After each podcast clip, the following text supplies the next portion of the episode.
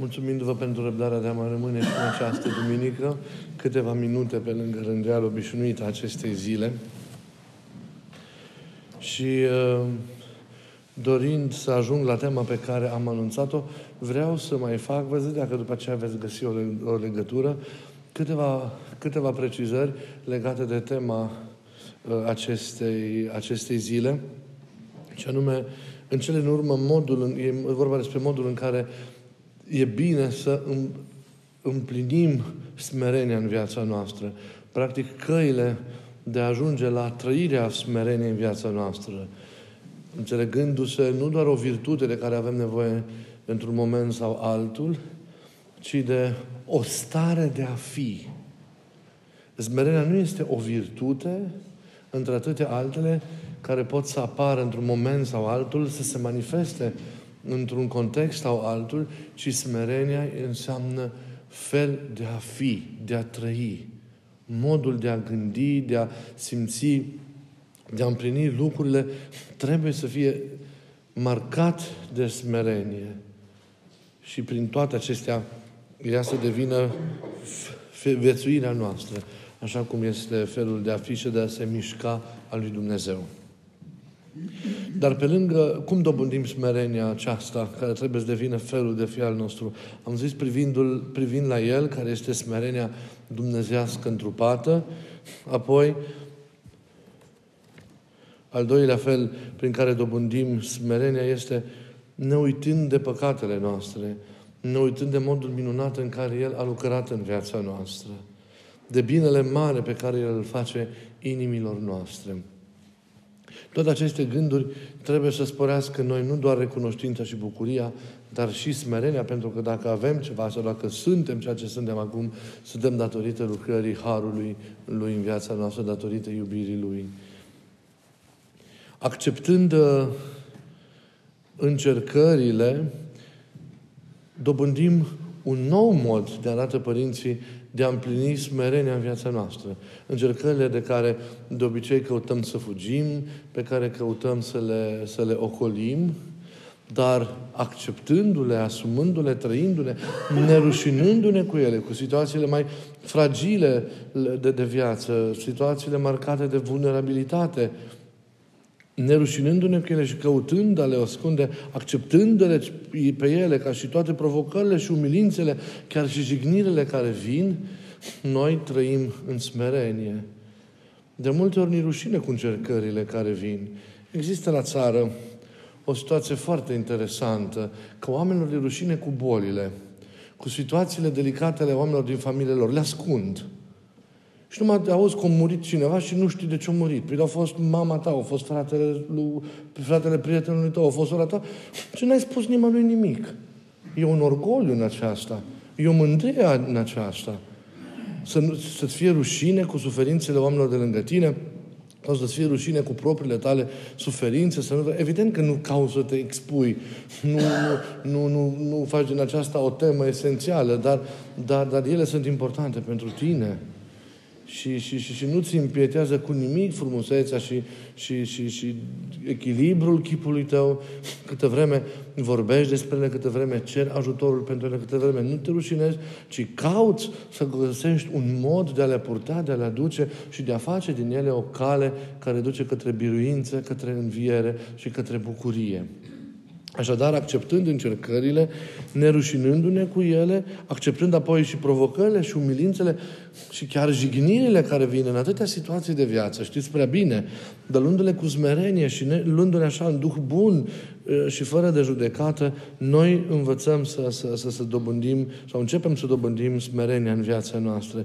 Iisus ne cere să îl urmăm pe această cale a umilinței, a neaprecierii, a înjosirii, a desconsiderării care poate să apară în atâtea momente din viața noastră. Și desconsiderarea aceasta, să nu uităm că poate duce chiar la jertfă, așa cum s-a întâmplat și în situația lui.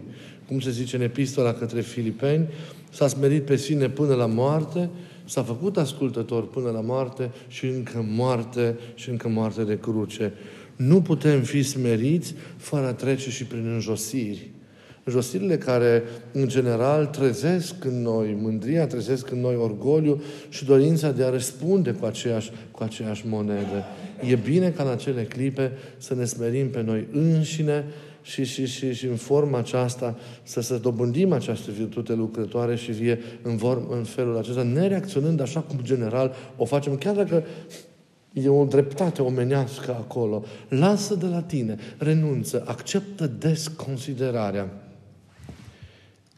L-ați văzut pe Iisus apărându-se odată în vreo situație în timpul procesului său? În timpul pătimirii sale, în timpul umilinței sale? Vreodată să zică ceva în favoarea sa? Niciodată. Să ne gândim la acest lucru atunci când căutăm cu orice chip să reacționăm când cineva se ia de noi, când cineva ne vorbește urât, când cineva ne pune la punct, când cineva ne jignește pe dreptate sau fără dreptate. Să ne gândim la Isus în momentele acelea și să lăsăm de la noi, să căutăm să înțelegem, să iertăm și să ne smerim în cele din urmă. Pentru că aceasta urmărim de la viața noastră. Se poate ca să ajungem chiar la jertfă, fără dreptate, să le asumăm pe toate cu milința cu care le-a asumat Isus, ne uitând nicio clipă că nu putem fi smeriți fără a trece prin înjosiri, că nu există smerenie fără, fără umilire. M-am gândit zilele trecute foarte mult și la, la, la Isus și la Ioan Botezătorul, mai bine zis, m-am gândit la relația și legătura strânsă care a existat între ei, chiar dacă nu s-a, nu s-a manifestat explicit. Și mi-au rămas în minte și atunci când am gândit la, la, lucrurile, la lucrurile acestea. Și să știți și amintiți-vă că și Isus și Ioan sfârșesc existența, experiența lor aici, în această lume, în modul, în modul cel mai umilitor. Isus, cum știm foarte bine, cu o, cu o moarte pe cruce, moartea celor jos, cei mai josnici criminali, cu deci o moarte îngrozitoare din punct de vedere și trupesc, din punct de vedere moral, untric, gol înaintea poporului și a Maicii sale, iar Ioan Botezătorul, decapitat în închisoare de un gardian, de un slujitor, la porunca unui rege mâncat sau măcinat de vicii, corupt de mofturile unei dansatoare ieftine și de ura unei femei adultere. Acesta e modul în care au sfârșit cei doi. Nu, nu putem fi așadar smeriți fără a trece și prin înjosiri, umiliri care de multe ori se întâmplă că ele pot să ne ducă pe fiecare dintre noi chiar la moarte. Și apoi mai învățăm smerenia luptând din răsputeri împotriva ispitei vanității împotriva slavei de șarte care ne paște în atâtea, în atâtea momente, făcându-ne să fim într-o lumină care nu ne este proprie, care nu este neapărat reală, supradimensionându-ne pe noi înșine și aruncându-le, aruncându-le în cele în urmă într-un fel de a viețui, de a viețui mândru. Iisus a făcut-o, a făcut-o ca om, să ne amintim, uh, respingerea aceasta în pustiu, după ce el a, după ce el a postit 40 de zile și când a fost încercat, da? În timpul, în timpul acesta. El a respins ispita aceasta de a preface pietrele în pâini, de a primi stăpânirea lumii, de a se arăta pe sine cine este, uh, ne lăsând să, să, să moară după aruncarea de pe templu. Toate acestea ar fi condus la păcatul cel din tâi și care este mama tuturor păcatelor și principiul sau motorul propriu al păcatelor, mândria, vanitatea aceasta, slava de șartă, după care se dă în vânt lumea, dar care trebuie să fie străină de noi creștinii. Ei, noi folosim orice, orice ocazie pentru a ne remarca, pentru a ieși înainte, plătim pentru asta, sacrificăm atât pentru, pentru asta, pentru imaginea noastră, pentru ce înseamnă strălucirea aceasta în ochii, în ochii lumii, după așteptările lumii. Iisus a respins această, această tentație. Iar Ioan Botezătorul, că amintim de ei mereu în cuvântul acesta scurt, a respins-o în fața, de exemplu, învățătorilor de lege, care îl întrebau dacă este el Mesia și cereau o lămurire cu privire, propriei, cu privire la propria sa identitate. Ar fi putut să răspundă orice pentru a-și pentru a-și câștiga uh, uh, adulația lumii, uh, venerația, venerația ei. Dar El s-a smerit pe sine, s-a umilit pe sine, a intrat în acest duh de smerenie, răspunzând cuvintele acestea care sunt nemuritoare și impresionante pentru noi până astăzi și vor fi pentru totdeauna. Nu sunt eu acela, ci e cel care vine după mine și căruia eu nu sunt vrednic să-i dezleg cureaua încălțămintelor sau la momentul în care, conștient fiind de, de, de, de încheierea misiunii sale, foarte scurtă, dar foarte profundă, adâncă și unică, el a spus, vremea este ca el să crească, iar eu să mă micșorez. Vedeți, el a intrat în Duhul acesta de, de smerenie, respingând slava aceasta de șartă. Rețineți, vă rog, ace, aceste două, două, două modalități în care mai putem lupta pentru a dobândi, a dobândi smerenia. Respingând stare, Duhul acesta al, al, al slavei de șarte și în același timp acceptând, acceptând încercările, nerușinându-ne cu ele, acceptând provocările, umilințele, jignirile care pot veni într-un moment sau altul în viața noastră și pot vine mai mult sau, sau mai puțin.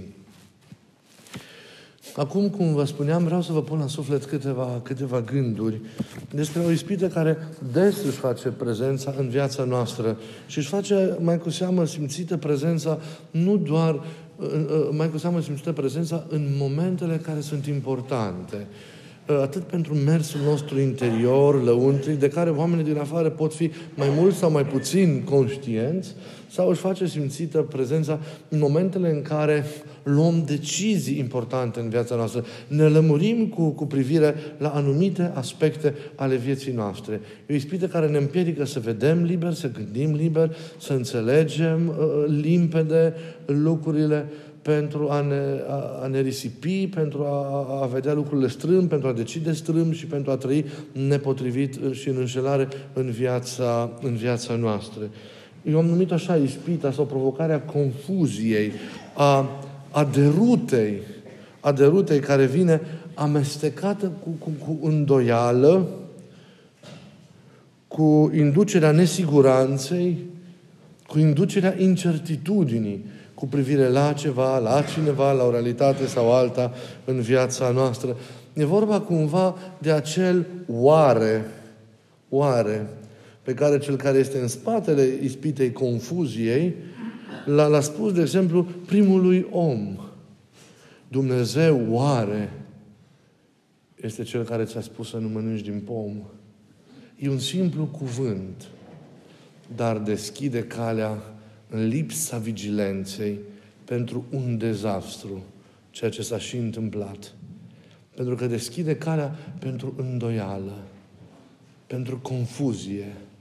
El care a primit, Adam, primul om, porunca de la Dumnezeu limpede de a nu mânca din pom. Nu pentru că ar fi fost ceva cu pomul în același timp, referatul biblic al creației, ci era urmărită virtutea ascultării și a rânduielii interioare a lui Adam. Ei, prin acel oare a dinamitat toată fragila încredere pe care primul om o pusese în mâna, în mâna Creatorului său. Un cuvânt care, care a creat atâta confuzie uh, uh, în mintea lui Adam, încât în cele din urmă i-a provocat, repetându-se această confuzie și cu Eva, a provocat lui și femeii, deci primilor oameni a provocat, a provocat căderea. Deci acel oare spus primul om care și pe noi ne împiedică în anumite momente să vedem liber, să înțelegem cu claritate, în chip neînșelat, obiectiv și să decidem, fără a fi tentați de lume, de omul căzut din noi, să decidem ceea ce este corect, just și important pentru, pentru viața noastră. Și zic aceste lucruri pentru că în atâtea ocazii, ascultând mărturisirile oamenilor, a, a, urmărind multe lucruri, observ, observ câtă înșelare și câtă confuzie este în modul în care se văd, se înțeleg anumite lucruri, realități de viață, în modul în care se iau anumite, anumite decizii, uh, uh, pentru că lucrurile sunt, sunt preschimbate. Cineva umblă și, și, și se atinge de, de, de ceva anume și schimbă toată înfățișarea unei, unei, unei realități reușim să observăm această apropiere a încercării dacă stăm și să o anulăm, să o respingem, dacă stăm în stare de veche interioară, dacă stăm în stare de trezvie. Dacă nu, se întâmplă de foarte multe ori că, că eșuăm. E vorba de momentele, să ținem minte acelea când, așa cum zic părinții, diavolul se atinge de creier și induce această îndoială, confuzie, pentru a nu mai ști cine ești, ce faci, ce trebuie să împlinești, pentru a nu mai ști cine este omul de lângă tine și ce reprezintă el pentru tine, ce aveți de împlinit împreună, pentru a arata apoi esențialul și de cele din urmă viața, pentru a risipi, pentru a zădărnici totul. Te îndoiești de Dumnezeu, te îndoiești de voia Lui cu tine, te îndoiești de tine însuți, te îndoiești de cei de lângă tine, te îndoiești de duhovnicul tău, te îndoiești de soțul tău, de soția ta, de copiii tăi, de șeful tău, de toată lumea. Iar demisia, renunțarea sau alte opțiuni, care în fond sunt neesențiale sau greșite, ci se par atunci adevărate și extraordinare. Confuzie, iluzie, iată, răsturnare de situații, perspective mincinoase, intri așa atins de, de, de, de acest duh pe care eu generic l-am numit al confuziei, într-un fel de depresie umană și spirituală. Viermele îndoielii cu privire la sens, cu privire la, la opțiunile esențiale, la deciziile majore, viermele îndoielii cu privire la propria ta identitate, la perspectiva care îți aduce împlinire, la ceea ce trebuie să împlinești, roade necontenit pentru a zădărnici totul. Și este o ispită fină, este o ispită sensibilă, la care foarte mulți dintre noi nu suntem atenți pentru că trăim superficial viața noastră. În neveghere interioară. Suntem atât de exterior încât pierdem control asupra lucrurilor interioare. Și văzându-le strâmb înăuntru, strâmb, hotărâm, greșim și trăim și în cele din afară. Cineva cumva ne ține cu voia noastră, dar ne ține extraordinar de captiv în realitățile exterioare. Pentru a nu trăi în cele dinăuntru. Suntem mai mulți exterior, mai mult exterior decât interior. Oamenii ai lăuntrului. Și uităm că tot ceea ce suntem și facem în afară pornește din lăuntru nostru, din interiorul nostru, din modul în care vedem, înțelegem și simțim lucrurile. Lăuntrul nostru e locul în care ne confruntăm cu noi înșine, dar în care ne întâlnim cu Dumnezeu. Iar întâlnirea cu El este întâlnirea cu adevărul. Și de aceea șederea în Dumnezeu deschide în noi trezvia, atenția duhovnicească, care ne ajută să înțelegem cele cu privire la rostul nostru, cele cu privire la misiunea, cu lucrarea pe care noi o avem de împlinit și în cele, în cele din afară. Și ne ajută trezvia aceasta să preîntâmpinăm atacurile acestea care sunt în zona acestor confuzii, cum le-am numit eu în general, care ne tulbură, ne tulbură, ne tulbură foarte mult. Și să știți, pentru că tot am pomenit de, de Ioan, de Mântuitorul și de Ioan Mântuitorul, că nici Iisus însuși și nici cel mai mare dintre proroci, ca oameni, nu au fost scutiți de, acest, de prezența acestui demon al îndoielii, al, al, al, al deturnării adevărului, al răsturnării, uh, al iluziei în momentele esențiale din viața și din misiunea lor. Să ne amintim, de exemplu, în cazul lui Isus, momentul agoniei din Ghețimani. În general, momentele acestea de tulburare, de neliniște, în care trebuie să știm cine suntem, ce am de făcut, să nu ne lăsăm pierduți. În general, în momentele acestea apar, apar, apare această, această, această prezență. Momentul agoniei din Ghețimani este momentul teribil al patimilor Mântuitorului Hristos. Nu este acolo în tulburarea pe care Iisus a trăit-o acolo, în, în proximitatea propriilor sale patimi și a propriei sale morți. Nu este acolo doar o frică de suferință, de, de, de, de o cruce iminentă, nu doar o frică de moarte și așa mai departe. Este acolo suferința și durerea Fiul lui Dumnezeu făcut om pentru mântuirea lumii, de a primi tot răul lumii în el însuși, de a lua asupra sa, de a, face, de a se face păcat în locul lumii întregi. Și nu este ușor să primești acel fluviu al mizerii, al răutății, al renegării, al dramei omenești înăuntrul, înăuntrul tău. El le-a făcut ale Lui pe toate, făcându-se El însuși păcat în locul nostru, ca prin moartea sa și prin tot ceea ce a săvârșit, preamărirea sa, să poată să ne elibereze pe noi toți. Dar nu a fost puțin lucru acesta. Și momentele esențiale apare și acesta care, care produce confuzie și tulburare, care nu asigură Dumnezeirea lui Isus. îl chinuise în, în, în carantane, am amintit mai devreme, și Evanghelia ne spune că l-a lăsat până la o vreme, iar părinții arată că acea vreme a fost acum vremea înghețimanilor. Când căuta prin, prin, prin confuzia pe care încerca să o sugereze cu privire la identitatea sa, să asume păcatul lumii întregi, să asume misiunea. Îndoiala de a ști cine e, îndoiala de a ști ce face, asupra a ceea ce face. Cine ești tu?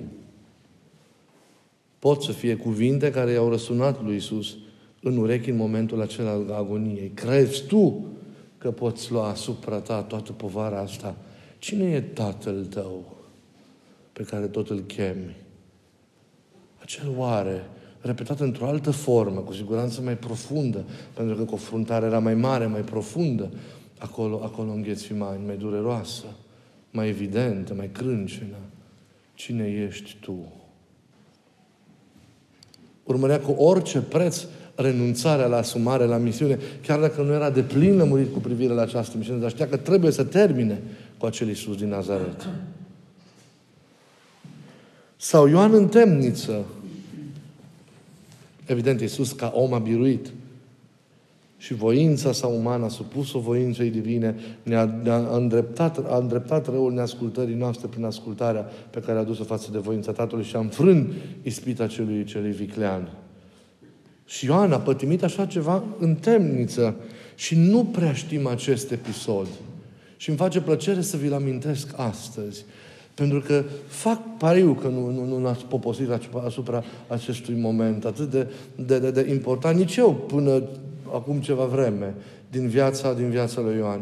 Puțin știm că Ioan a avut o agonie înainte de, de apropierea martiriului său, a sfârșitului său, în temniță. Citim fără să zăbovim de multe ori și nu realizăm aceste, aceste, aceste lucruri. Când moment în care viermele acesta al confuziei, îndoielii, s-a bătut și asupra sa, dacă, gândindu-se dacă cumva Iisus din Nazaret e sau nu e cine e? În disperarea, știți că Ioan a fost întemnițat la un moment dat, pentru că a predicat împotriva moravurilor din, din, din, familia, din familia regală și a fost aruncat în temniță. Cumva, în forma aceasta, se întrerupte lucrarea, misiunea pe care a făcut-o acela de a pregăti poporul pentru venirea lui Mesia, de a-L arăta pe, pe, pe Mesia, de a predica pentru aceasta taina, lucrarea pocăinței cu botezul acesta, acela în râul, în râul Iordanului. Iar în disperarea aceea de finală a închisorii sale, a izolării sale, Ioan se confruntă acolo cu proprii săi demoni. Ioan ne lasă să vedem evanghelistul acest, acest episod. Ioan are destul timp în temniță să se gândească la Isus, la lucrarea sa și cum va să-și facă griji. Chiar era cel despre care profețea el sau nu. Singur în carceră, Ioan cumva începe să agonizeze, să se chinuie, să sufere cumplit cu privire la înțelepciunea credinței sale că Isus e Mesie, e Fiul lui Dumnezeu, așa cum El, prin tot ceea ce a făcut și a spus, l-a arătat lumii. Deși lucrurile au fost evidente și limpezi mereu pentru El, clare, ca și teofania pe care a avut-o la Iordan și așa mai departe, și adevărul întemeietor al experienței misiunii sale a fost ceea ce el a predicat și a spus și a făcut și acestea cu privire la Isus, acum este cuprins de o teamă, de o confuzie și măcinat cumva de, de, de, de cel mai mare demon al, al îndoielii. Avea în inimă un foc, o dorință de a schimba viețile oamenilor, de a schimba societatea, de a schimba lumea, de a pregăti vremea, de a deschide calea lucrării Fiului lui Dumnezeu. Avea conștiința misiunii sale, a rolului său unic. Iar Isus era cheia, era esența, era fundamentul, dar și cheia de boltă a întregii sale construcții. Isus era totul.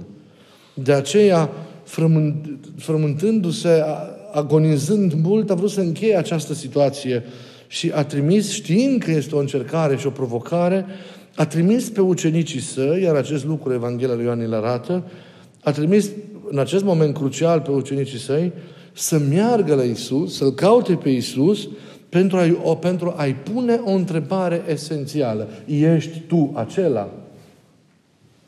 Și știm acest lucru. Numai că l-am citit repede. Ești tu acela? Iar răspunsul lui Iisus și-ar fi dat speranță, ar fi zgonit demonii aceia, ar fi făcut liniște în sufletul său și ar fi așezat lucrurile unde oricum erau. Dar e provocarea asta de, de, de, de a pierde lupta. De a zădărnici totul. Răspunsul ce vine de la Isus va fi unul din cele mai cunoscute momente din Noul Testament. Isus le cere discipolilor care l-au căutat să-i spună lui Ioan al său că face toate aceste lucruri. E vorba de acțiune. Vestea cea bună este anunțată săracilor, ologii merg, muții vorbesc, orbii văd. Fac toate aceste lucruri, Ioan, așa că sunt cel prezis de profeți și cel pe care tu îl așteptai. Nu-i spune concret, eu sunt, ci arată ce constă lucrarea sa, misiunea sa. Iar Ioan știa profețiile. Era o înțelegere tacită interioară între cei doi. Nu era nevoie de întrebări și de răspunsuri precise. Ioan, Iisus doar descrie ceea ce făcea pentru ca Ioan să înțeleagă că el împlinește profețiile vechi și propria sa vestire pe care a făcut-o, a făcut-o despre el. I-a indicat lucrarea astfel încât Ioan să, să, să, să înțeleagă despre ceea ce este vorba și să vadă că el este într-adevăr cine este. În timp ce suferă în temniță, vă dați seama, cuvintele lui Isus pentru el sunt totul în acel moment liniștesc, risipesc confuzia, sfarmă, îndoială, ridică nori acestei provocări teribile, îl mângâie și dau curaj pentru ceea ce urmează martiriul său. Îl liniștesc și îl pregătesc pentru momentul acesta în care El își va da viața pentru adevăr. Iar noi știm că adevărul în cele din urmă este Domnul însuși. Iată, provocarea aceasta, până unde poate să meargă, până unde poate să, să să înainteze. Și să știți, nu ai cum să nu te întrebi, cum Ioan se poate să pună această întrebare după toate atâtea câte s-au petrecut. Dar nu el e de vină că întrebarea a răsunat în minte. Cum nu Iisus a fost de vină în Ghețimani, când glasul ispititorului a răsunat în conștiință, cine ești tu? Acolo. Și nu e atât frământarea sa, ne arată părinții în tălcuirile lor, cât frământarea noastră a oamenilor. Nu este atât confuzia sa, cât confuzia oamenilor, a noastră a tuturor, cu privire, de exemplu, la identitatea și la persoana, la persoana lui, lui Isus. Sunt retragerea de harului pentru a fi lăsat singuri, ca singuri și noi să ne verificăm și să, și să biruim. Părăsiri providențiale, momentele unei privări pedagogice de Dumnezeu. Isus a fost singur în Ghețimani, după cum a fost singur în acea noapte a pătimirii tulburătoare, după cum a fost și a murit singur pe cruce părăsiri providențiale. Când ei ca oameni, când el ca om, ca Dumnezeu, dar ca om, a fost, a fost, a fost atacat în umanitatea sa. În tot ceea ce avea mai bun și mai sfânt în umanitatea sa. Ioan la fel. Dar a fost frământarea noastră a tuturor, nu atâta sa. Pentru că toți ne întrebăm. Pentru că toți stăm de multe ori în mare neștiință cu privire la Isus, cu privire la Fiul Dumnezeu, cu privire la figura sa, cu privire la mesajul său, cu privire la impactul pe care Evanghelia sa îl are la viața noastră. Mereu vedem strâm și conf- credem confuz. Mereu amestecăm lucrurile. Mereu suntem capabili de îndoială. Cum zicea acea rugăciune pe care la un moment dat am zis-o la curs, când am vorbit despre Iuda. Doamne, Scapă-mă, ajută-mă, cortește-mă cu harul tău, că mi-e frică ca nu cumva, chiar dacă acum stau în mila ta și în dragostea ta, până la finalul zilei să te trădez. E frângerea, a fost frângerea și frământarea noastră a tuturor. Și la Isus, în Ghețiman, și la Ioan, aici, în temniță. Aici, în temniță, pentru Ioan, temnița aceasta, momentul acesta pentru Ioan, să știți, este propriul Ghețiman Ghețimaniul lui Ioan înainte de, de Golgota martirului, martirului său.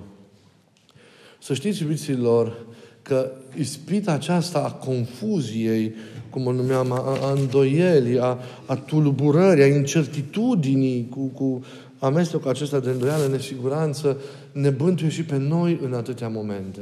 Și în viața spirituală, făcându-ne să ne îndoim, de exemplu, de noi înșine, de capacitatea noastră de a pătrunde cuvântul lui Dumnezeu, de, de, de, de slă, slăbirea propriilor noastre forțe, ca și cum El ar fi singure și n-ar fi și Harul lui Dumnezeu care strălucește, cum zice Pavel, în neputința noastră confuzia cu, cu, cu privire la, la, la ajutorul pe care îl primim prin tot ceea ce se săvârșește aici, confuzia chiar cu privire la capacitatea duhovnic, dacă, duhovnicului de a te călăuzi și de a-ți fi aproape și, și așa mai departe.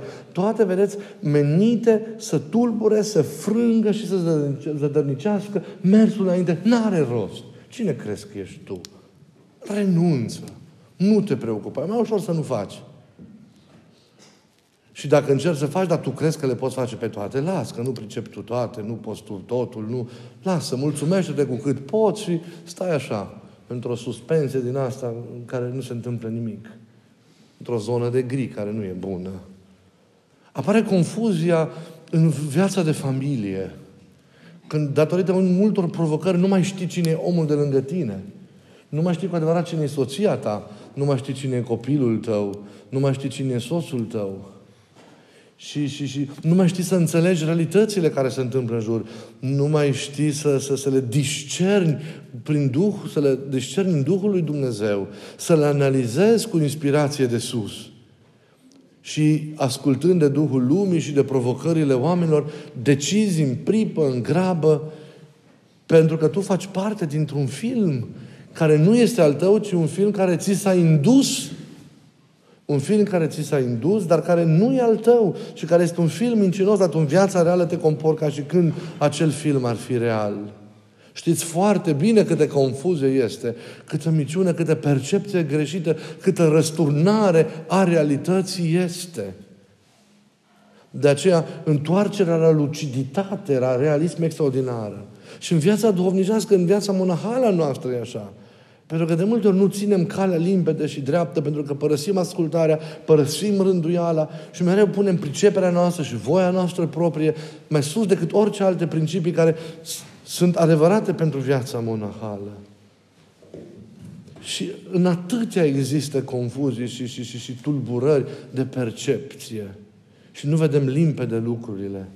Să-L chemăm pe Duhul Sfânt e soluția prin rugăciune, ca să vedem și în sufletul nostru, și în viața noastră spirituală, și în familia noastră, și în munca noastră, și în întâlnirea cu oamenii, și în împlinirea rostului nostru în lume, lucrurile limpezi, ca să nu greșim, ca să nu trăim în, în, în, în, în nesiguranță, în incertitudine și în greșeală, pentru că alegem greșit. Să nu ne mințim că am împlinit voia lui Dumnezeu împlinind prostiile noastre și, și, și, și deciziile noastre și alegerile. E mare ispita aceasta.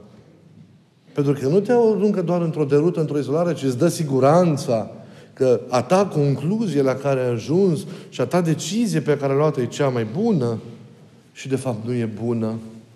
Și de fapt nu e bună și nu e în voia lui Dumnezeu. Duhul Sfânt ne dă acest discernământ de a alege și între duhuri pentru că zice Scriptura că nu orice duh este de la Dumnezeu. Deosebiți duhurile. Nu orice duh e de la Dumnezeu. Poți să ai vedenii, să ai revelații. Poți să vezi îngeri, dar să fie înșelări.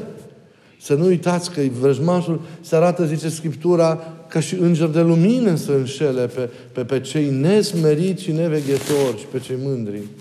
Sunt atâtea exemple în care sub chipul Mântuitorului însăși sau Maicii sale s-a arătat și a înșelat pe mari asceți și pe mari oameni ai nevoinței. Duhul acesta al confuziei și, și, și nu numai urmă, al îngânfării interioare, al neascultării, al netăierii împrejura inimii, al infatuării, al, da? Pentru că de acolo pornește. El pe un astfel de fundal se altoiește atunci, atunci când vine. Pe, un astfel de, pe o ușă deschisă, prin astfel de stări, de trăiri, de realități interioare, el, el intră în lăuntru nostru și începe să ne domine. Nu, nu, nu. Poate să dureze o înșelare mai mult, mai puțin, Dar, în general, atacurile lui sunt precise la anumite momente cheie. Vegheați continuu. Și nu uitați că mai cu seamă momentele de slăbiciune, de luptă ale voastre, de greutate mare, atacă. Pentru că știu că tu cumva trebuie să ieși din ele. Și atunci de ce să ieși bine când poți să ieși rău? Duhul Sfânt să-L chemăm să ne dea, pe Duhul Sfânt să-L chemăm să ne dea discernământul și să ne dea trezvia, atenția la tot ceea ce se întâmplă, luciditatea, de a vedea lucid, de a vedea obiectiv, obiectiv lucrurile. Să risipească orice ce urmă de îndoială, de tulburare, de confuzie, de incertitudine din mintea noastră. Pentru că lucrarea lui Dumnezeu este simplă, este frumoasă, este cu speranță, este optimistă, este clară, e limpede. Dar, de multe ori se întâmplă că greșim și se greșește datorită nevegherii și acestor alte stări lăuntrice pe care lucrează această terib, acest teribil viciu al, al, al confuziei. Eu l-am numit așa simbolic, cu ghilimele, dar înțelegeți voi ceea ce, ce vreau să spun, că este conținutul lucrării acestui demon. Să ne dea Dumnezeu puterea de a vedea mereu limpede și neîncelat lucrurile, ca să trăim în adevăr viața noastră și să câștigăm împărăția. Că putem să o pierdem la final. După ce bine am luptat toată viața noastră. Aveți grijă. Zmerenia însă, rămânând tema de astăzi, le preîntâmpină pe toate și le alungă pe toate astea rele. Să avem un duh de smerenie și de ascultare mereu. Vă mulțumesc!